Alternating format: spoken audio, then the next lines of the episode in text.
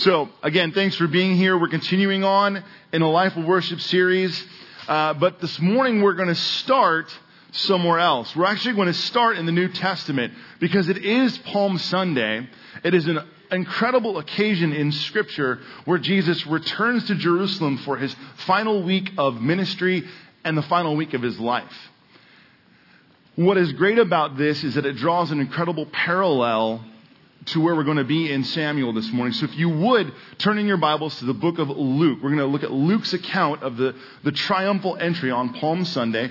It's on page 743 in the Bridgeway Bibles. We're going to be in Luke chapter 19, starting in verse 28. Jesus uh, has been doing ministry, has been away from Jerusalem for some time, and comes to the disciples, and we're going to pick up where Jesus formulates a really incredible yet odd plan. After Jesus had said this, picking up verse 28, chapter 19, he went on ahead uh, going up to Jerusalem. As he approached Bethphage and Bethany at the hill called the Mount of Olives, he sent two of his disciples, saying to them, Go to the village ahead of you, and as you enter it, you'll find a colt tied there, which no one has ever ridden. Untie it and bring it here. If anyone asks you, why are you untying it? Tell them the Lord needs it. Those who were sent ahead went and found it just as he had told them, and as they were untying the colt, its owners asked them, Why are you untying the colt? I want to pause here for a second. This is an incredible scenario. The disciples just take it on face. She's like, There's going to be a colt as soon as you get into town. You'll know it. No one's ever ridden it. It's tied up. Just go ahead and untie it. Really? Yeah, just do it. And if anyone asks, just say the Lord needs it. And so they get there, and of course, they're untying the colt, and the owners are like, um, pardon me, strangers, why are you untying my colt? The Lord needs it. Oh, I've heard that before. But they let him go. They take the colt back to Jesus. They brought it to Jesus and threw their cloaks on the colt and put Jesus on it, which might have been awkward for Jesus. I'm not sure. As he went along, people spread their cloaks on the road. When he came near the place where the road goes down the Mount of Olives, the whole crowd of disciples began joyfully to praise God in loud voices for all the miracles they had seen. Blessed is the King who comes in the name of the Lord. Peace in heaven and glory in the highest. And other accounts of this, they're, they're shouting the word Hosanna. Glory to God in the highest. Some of the Pharisees in the crowd said to Jesus, Teacher, rebuke your disciples. I tell you, he replied, if they keep quiet, the stones will cry out. As he approached Jerusalem and saw the city, he wept over it and said, If you, even you, had only known this day who would bring you peace, but now it is hidden from your eyes. The days will come upon you when your enemies will build an embankment against you and encircle you and hem you in on every side. They will dash you to the ground, you and the children within your walls. They will not leave a stone on another because you did not recognize the time of God's coming to you. It's a very heavy way to end that. But I want to take a look very quickly at this scenario. As Jesus enters into Jerusalem, as he's coming down the hill, the Mount of Olives, the crowd is erupting with joy and celebration, laying their cloaks out on the road that he, he wouldn't even trample on the dirt. Waving palm fronds, shouting, Hosanna, glory to God on the highest, hail to the King who comes in the name of the Lord, the King of Israel. They're celebrating this great victorious triumphal moment. And the Pharisees are there and they witness it and they, they rebuke Jesus and, and commanding him to rebuke his disciples, saying, Listen, if you don't, you know, you need to shut them up. You need to be quiet. And Jesus says, Listen, if they are quiet, if they don't celebrate, if they don't have this moment of praise and worship, the rocks will cry out. Creation will cry out. For this moment's been preordained from the beginning of time it is a moment in which God should be praised. So, of course, they continue to praise and the crowds continue to grow. And Jesus explains as he looks over Jerusalem this scenario that Jerusalem does not even recognize the coming of its own king.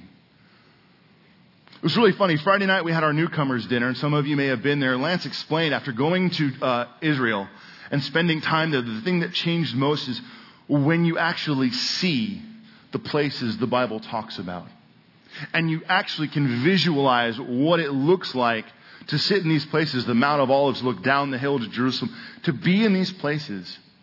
But then to know that Israel geographically is surrounded by its enemies. And that their lives in Jerusalem has been warred over for centuries, has been destroyed and rebuilt countless times. Jesus says these words, and we have seen it even in our own lives. I mean, I'm only 39 years old, and I, I know how much trouble I have seen Israel in from the time of my childhood, and it continues. So this makes it very real. But what I really want to focus on is the people's initial reaction. When Jesus comes in, they're celebrating, they're waving palm fronds, throwing down their cloaks, they're having this incredible moment of celebration of the coming king. Because it was prophesied there would be this coming king. The problem is, as we know, because we get the full story, we see on Friday crowds of people gather together shouting different words. Because they move from Hosanna, glory to God in the highest, blessed is the King of Israel who comes in the name of the Lord, to crucify him. And the mood changes. Why? Because the prophecies had been delivered, the prophecies had been taught, that there would be this great victorious king coming, and everyone assumed and understood it would be a military king, a majestic, glorious, triumphant king. And Israel at this time is under military occupation and oppression from the Roman Empire. So their thought, their expectation was that Jesus would come in, this returning king, this savior, messiah, deliverer, would come in and throw off the Roman oppression. He would be a military king, the same as David was. Yet Jesus came in riding on a colt and spent a week in humility ministering to people and didn't lift a finger to chase the Romans out of Jerusalem. And by the end of the week, it's really easy to stir the crowd up to say, listen, he's not the king we're expecting. He's not the king that's going to meet our needs. He's not the king that's going to do what we want. He's a different kind of king. And he's not the kind of king we need. You see, the crowd at that point and the people in Jerusalem were dealing with something we have a name for now. They probably didn't have a name for it then. The name now is called humanism. Where the greatest ends and the greatest means of all mankind is our own personal gain, our own personal pleasure, our own personal comfort. That we are the greatest ends of all humanity. That's humanism. It's not a shock to us. In fact, some of us might say, oh, I know some people like that. We're aware of it. We can identify it. So where's the problem? Well, the problem is that we don't seem to see it creeping into our own lives and into our own walks and into our own church and into our own approach to worship. And this morning we're going to spend time looking at a passage in Scripture that peels the lid back on this issue and forces us to, to deal with it and really becomes an indictment of our hearts. So if you would, go ahead and turn with me to the book of Sam, 1 Samuel, chapter 15. Two weeks ago, Paul Tomey joined us from Sun River, and he walked us through the last half of chapter 13 through 14, talked about Israel's desire and demand for a king, and how God had said, a king will ruin you. He reminded us that they asked for a king against God's design.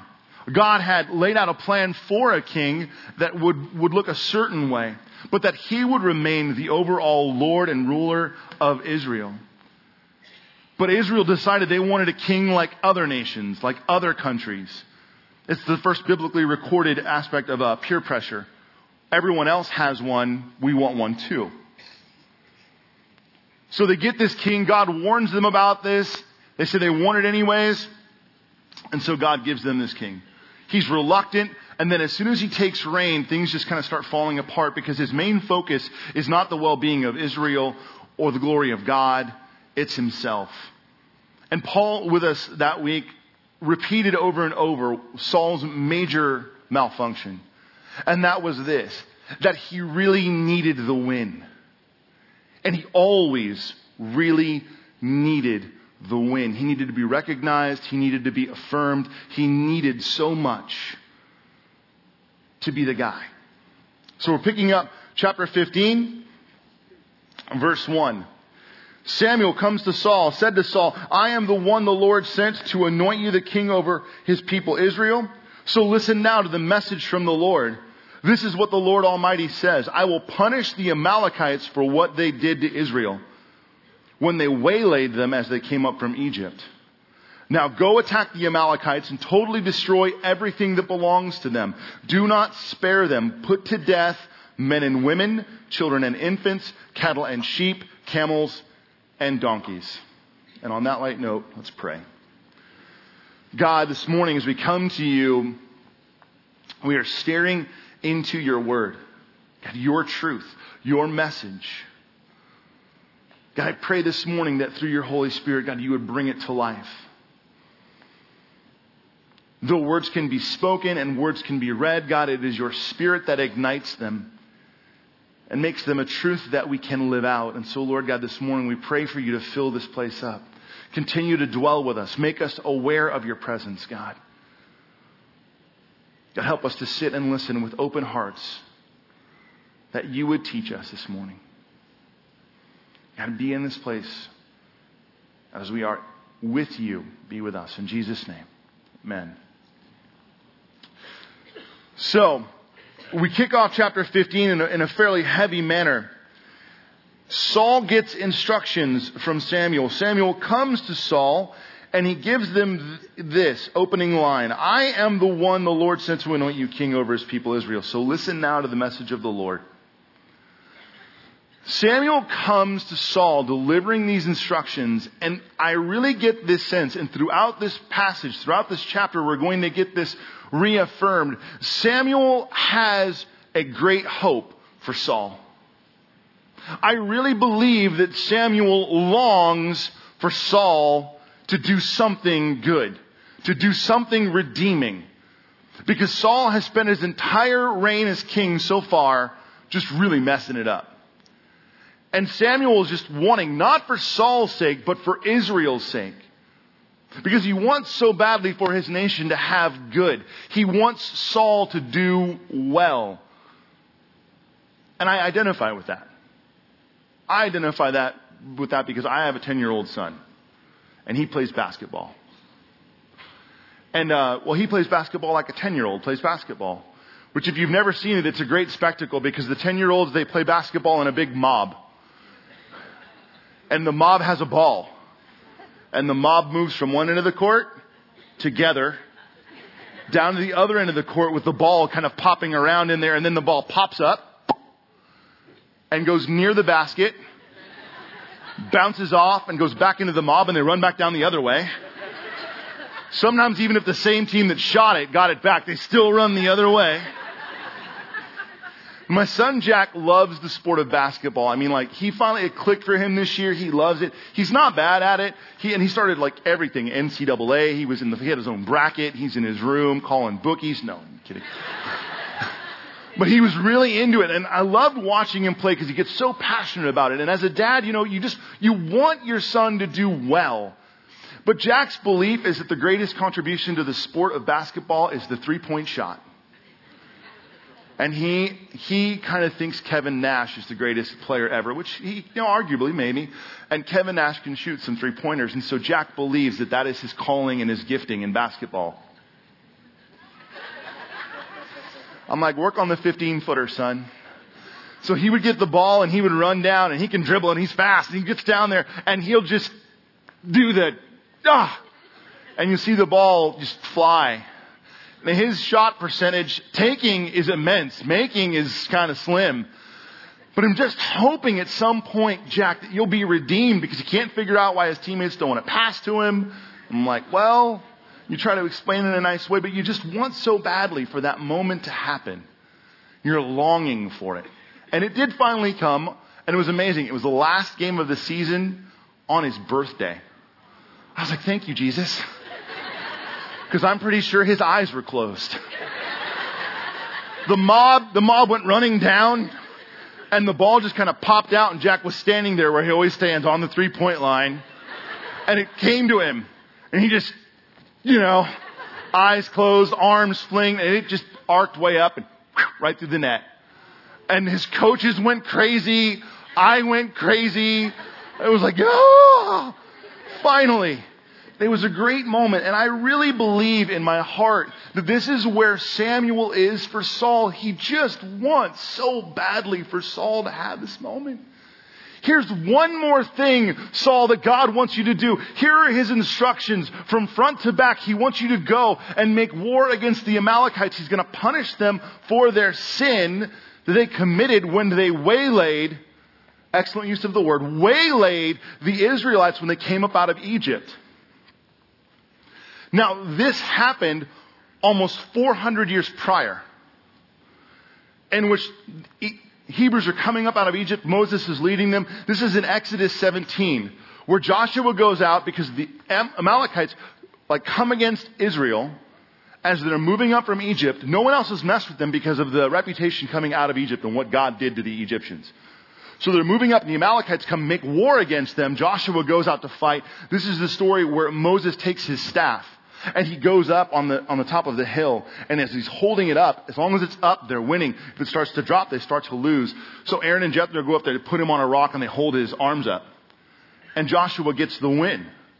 God routs the Amalekites, but it says at the end of that passage, the end of that event, that God will make war be at odds with the Amalekites from generation to generation until now.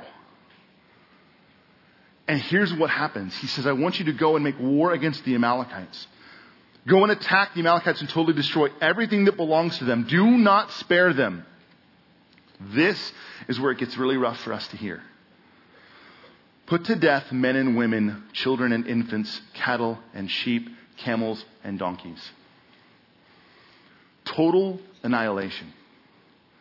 And that's rough. We don't like to hear that kind of stuff about God. Because in our minds, we have God kind of painted a certain way. And when you start talking about a God that wipes out nations, we just, we struggle with that because it includes things like women and children and infants. And God's very clear. You destroy everything. Leave nothing alive.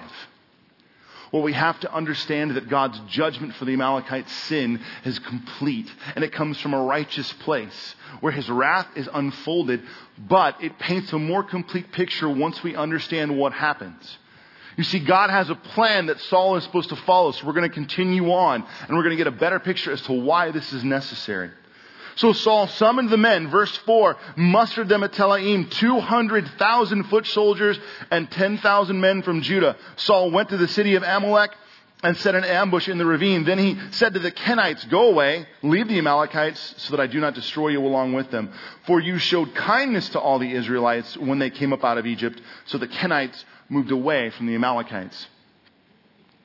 Then Saul attacked the Amalekites all the way from Havilah to Shur to the east of Egypt. He took Agag, king of the Amalekites, what?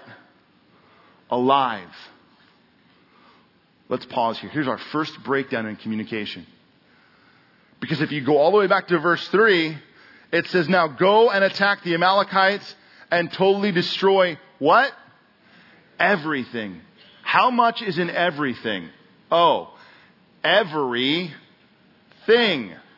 It's a simple, isn't it a conjunction? With a, yeah, something like that? No, that's not a conjunction. That's not what the people with the railroad cars said. It's a compound. Thank you. Hey, I have a degree in personnel management. The other guys have English degrees, okay? That's not me. But he says to destroy everything, everything. And immediately Saul attacks them, routs them, and takes Agag, the king, alive. But Saul and the army spared Agag and the best of the sheep and cattle, the fat calves and lambs, everything that was good. These they were unwilling to destroy completely, but everything that was despised and weak, they totally destroyed. So you get this breakdown? Saul goes in, leads the attack, gets the victory, but rather than following, following God's instructions, he takes Agag prisoner, and then they destroy everything all of the people, but then they keep the best of the sheep and the cattle and destroy all of the weak animals. That is not what God asked him to do.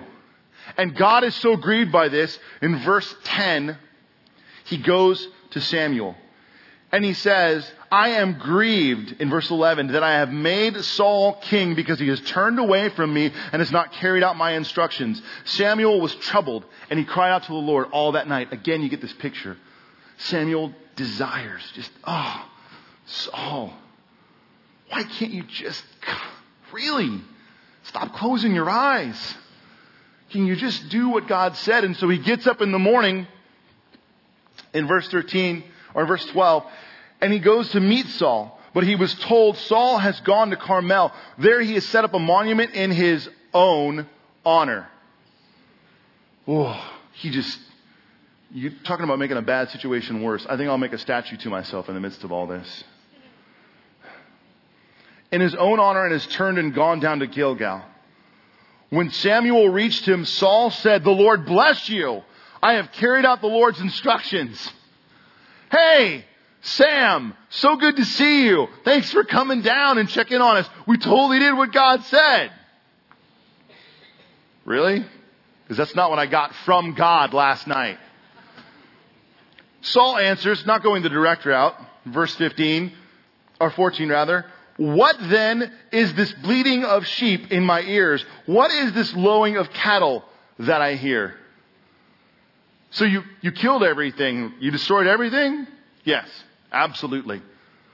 Huh. So all of the animals that I hear, because you left to go to Amalek, you didn't, you didn't have any animals, and suddenly now you have animals. Did you stop along the way? Was there a sale? How much money did you save us, dear? And Saul jumps in and immediately tries to deflect. Saul says, the soldiers brought them. Love the use of the word brought them. Brought them from the Amalekites. They spared the best of the sheep and cattle to sacrifice to the Lord your God, but we totally destroyed the rest.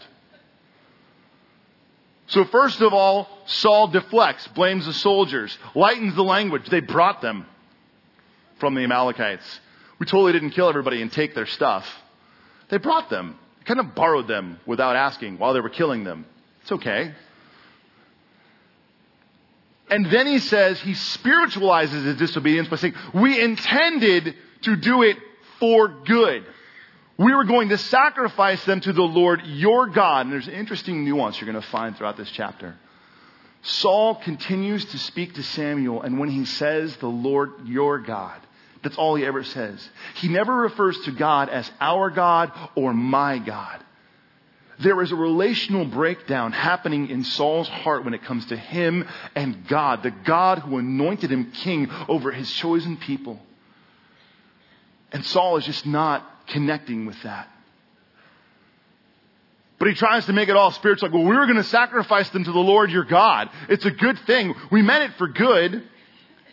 And Samuel says, verse 16, stop. Samuel said to Saul, let me tell you what the Lord said to me last night. And one of the most, I don't know, it makes me scratch my head, quick passages in all of scripture. Saul, tell me. As though it's story time. Tell me. Samuel said, although you were once small in your own eyes, did you not become the head of the tribes of Israel? The Lord anointed you king over Israel, and he sent you on a mission saying, Go and completely destroy those wicked people, the Amalekites. Make war on them until you have wiped them out. Why did you not obey the Lord? Why did you pounce on the plunder and do evil in the eyes of the Lord? Samuel gives him the rundown, says, listen, God gave you very clear and concise instructions. He told you what you needed to do and you did not do it. Now, here's what this looks like. We had struggled with the idea that God would say, go and kill everything. Men, women, children, infants, cattle, everything. Destroy everything. Here's why it becomes a problem with what Saul actually did.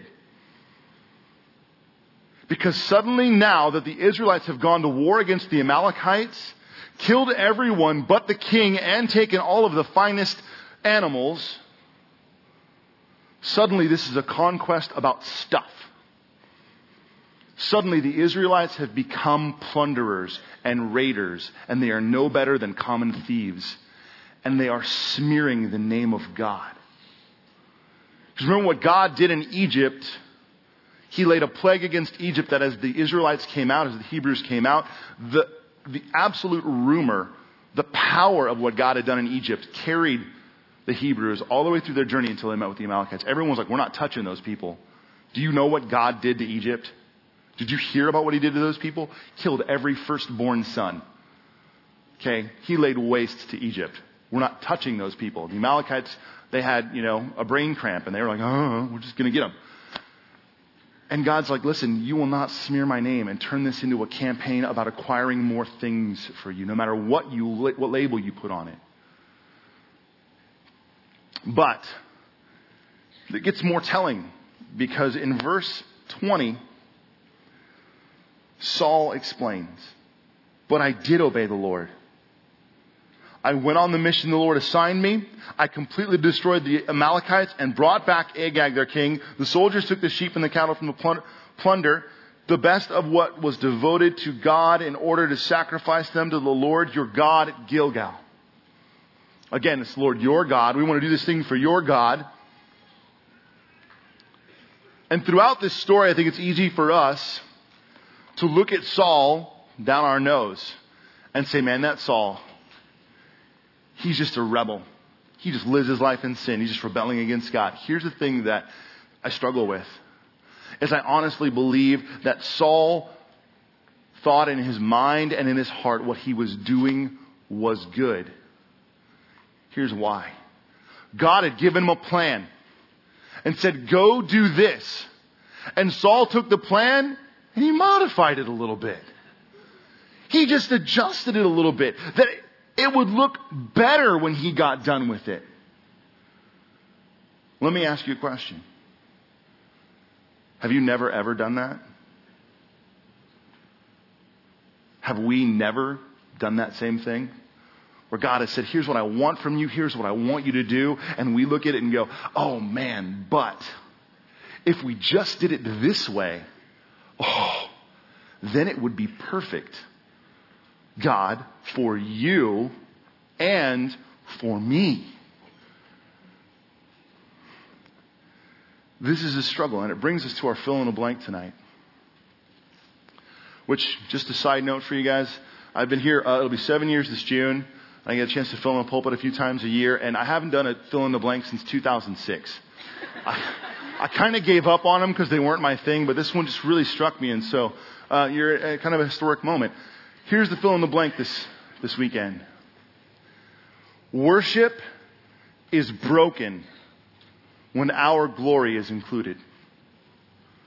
Worship is broken when our glory is included.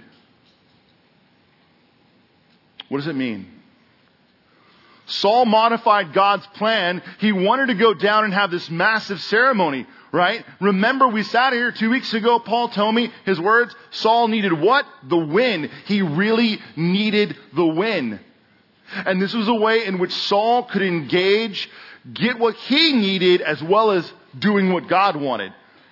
So now they would go down to Gilgal and they would have this massive festival, this massive ceremony in which they would sacrifice all of these animals and they would publicly execute Agag.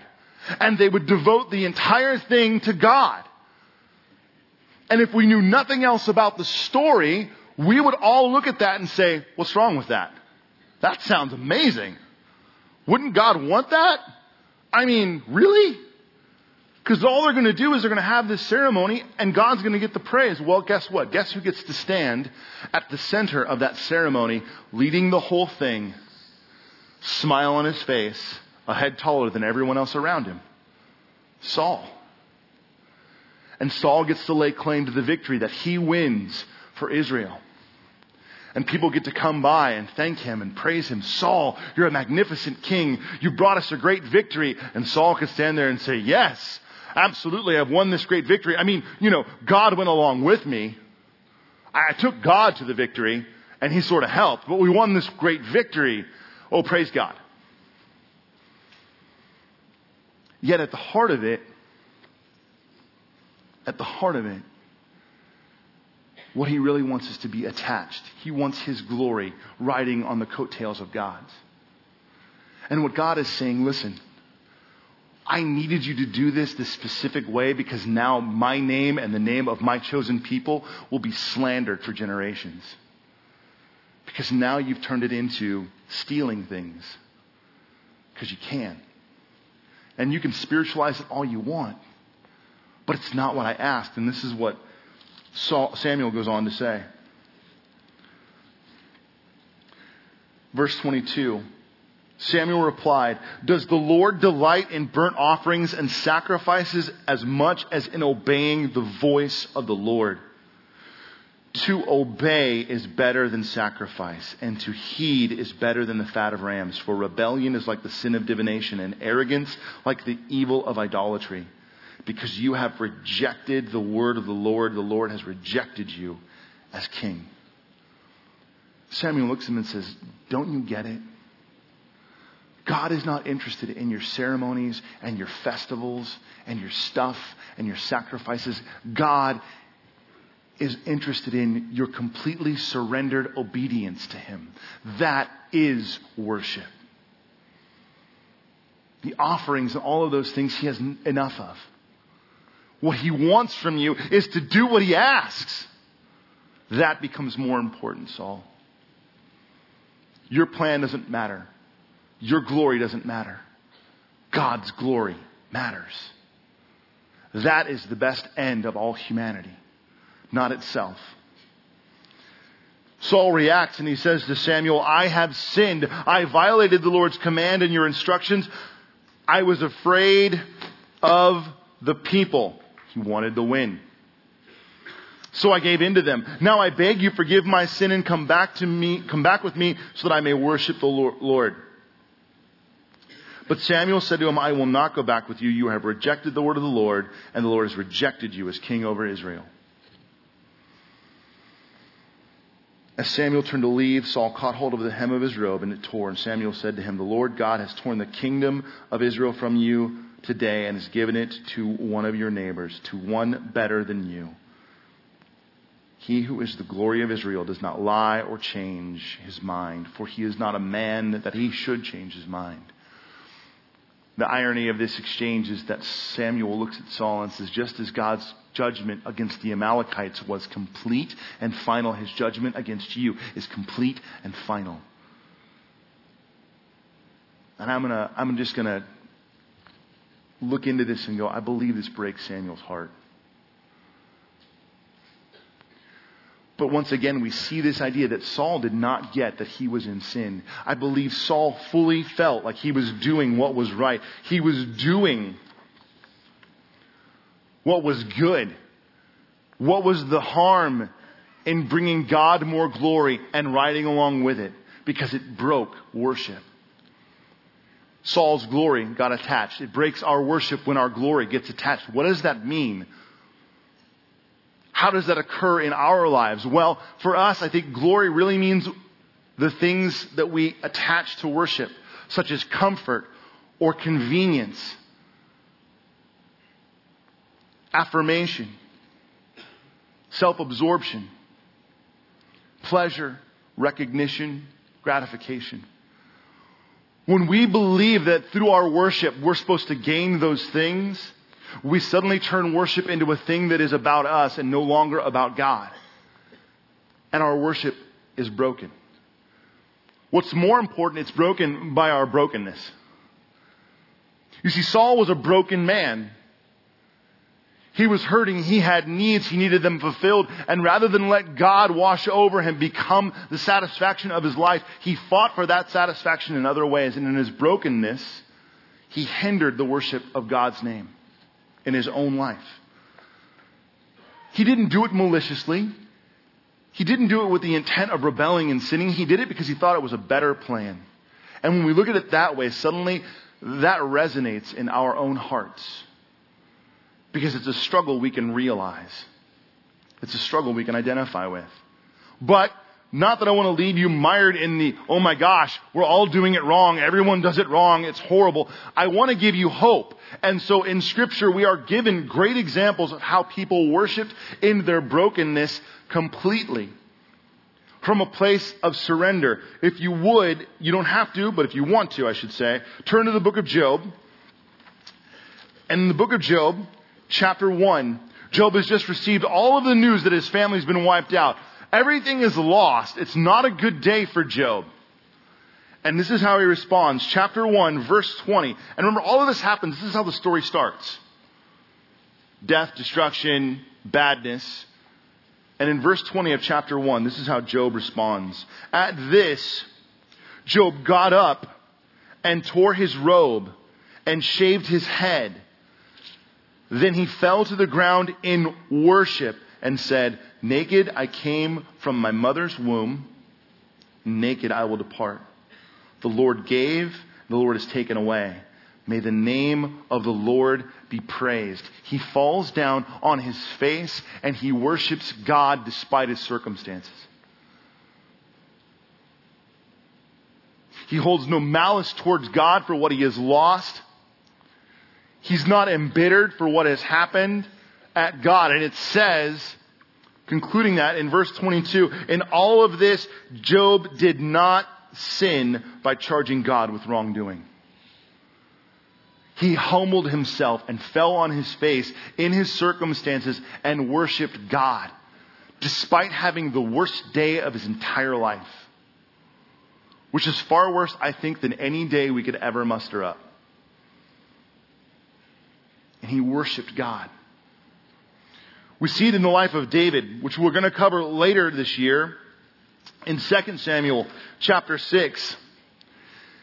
David has a massive defeat or a massive victory over the Philistines. He hands them a crushing blow and he brings the Ark of the Covenant back to Jerusalem. This is a famous story. I mean, if you've been around church for more than like, you know, 30 seconds, you've heard about this guy named David who danced in his underwear and you're trying to figure out why. Why on earth would you do that? That's crazy. Now, of course, scholars argue maybe it wasn't his undergarments, maybe it was a different kind of robe, a linen ephod. It wasn't necessarily what he was wearing. In fact, it may have just been that it wasn't his kingly clothes, the clothes of position, but it was the fact that it wasn't really in proper decorum for a king to dance around in front of everybody like a fool. But God had delivered such a great victory. This was such a great moment of celebration that David danced deliriously in front of everybody. And it says his wife Michal despised him. And she confronts him on it. And he says these famous words Listen, I will become even more undignified than this. I will go full nude next time if you're not careful. God is just that good. Do you understand? I don't care. I don't understand I, it, do, why you care so much. It's my life. It's my reputation. God is so good. Decorum aside, I just want to celebrate what God has done. And David did not consider the cost of what people might think. He just danced before God and celebrated. And then last week, Casey Fry stood up here and shared with us a story as we talked about worship about this woman. This woman who went into a Pharisee's house, this sinful woman who most scholars would say was a prostitute. This sinful woman who went into a Pharisee's house to worship Jesus. And she wept on his feet and she wiped it with her hair and she anointed his feet with perfume. She didn't care the cost either. She was like, I don't care, I just want to worship.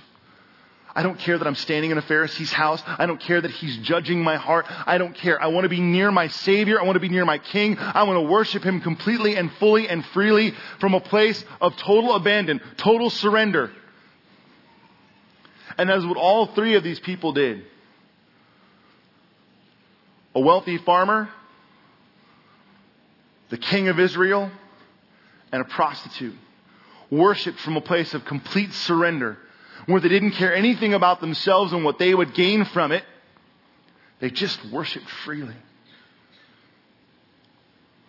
Saul is the antithesis of this. Each of those people worshiped God in his context, not their own. Saul continued to try and worship God through the lens of his own life. I want to worship God in a way that makes me feel good. I want to worship God in a way that makes me look good. I want to worship God in a way that will not cost me much. Saul didn't want to surrender. There's a quote on your handout. It's the second quote down. It says this, when the Savior gives the command, abide in me, with the promise, he who abides in me bears much fruit, he speaks of that willing, intelligent, and wholehearted surrender by which we accept his offer and consent to abiding in him as the only life we seek. It's by a gentleman named Andrew Murray, pastor in South Africa, from born in 1828 and died in 1897. John 15, Jesus gives this picture of being the branch or being the vine and us being a branch that is attached to the vine. And he says, if you abide in me, remain with me, stay with me, dwell with me, he who abides in me will bear much fruit. He goes on to say, apart from me, you can do nothing. But if you abide in me, you will bear much fruit. Murray offers us that what Jesus is talking about is this willing and intelligent and wholehearted surrender. That we, we must want to be surrendered to that. We have to desire to be in that surrendered position if our lives are to be lives that worship. And if we do, what happens is out of our brokenness, worship is not inhibited.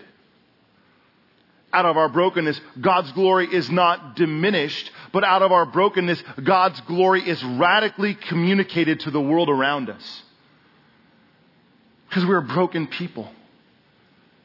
But we have been given a Savior, a Redeemer, who rode into Jerusalem on a colt. That we would have hope. And we've been given much. So, where do we have to wrestle? If we let our hearts deceive us, have we let humanism creep into our lives, our worship, our walks, our church? Have we made our worship about our needs, our desires, our comforts, our recognition, what we want and like? Have we made God's plan into our plan? Or are we deciding each day to surrender to God's plan? The perfect will that sometimes we don't understand the bigger picture of. But we have a God who's deserving of our trust. Amen? Back to 1 Samuel.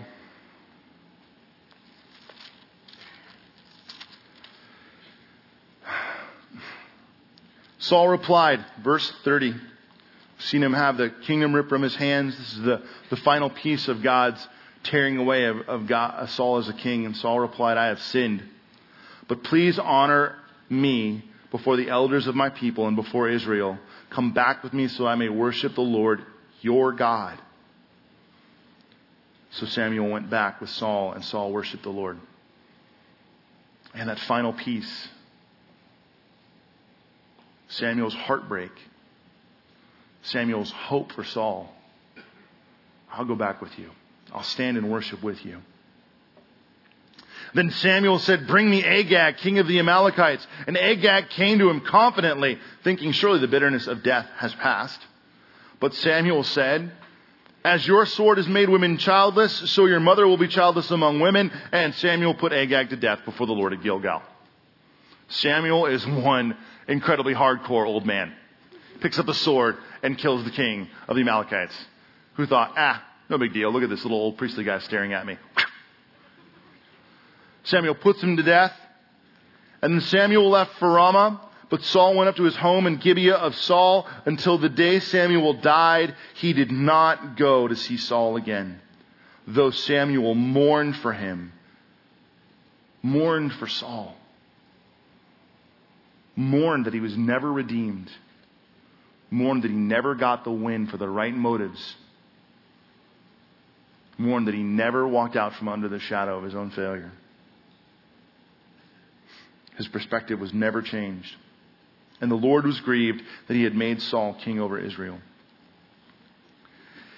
In this story, in this text, we have a picture painted for us of what worship could be and what we often do to it.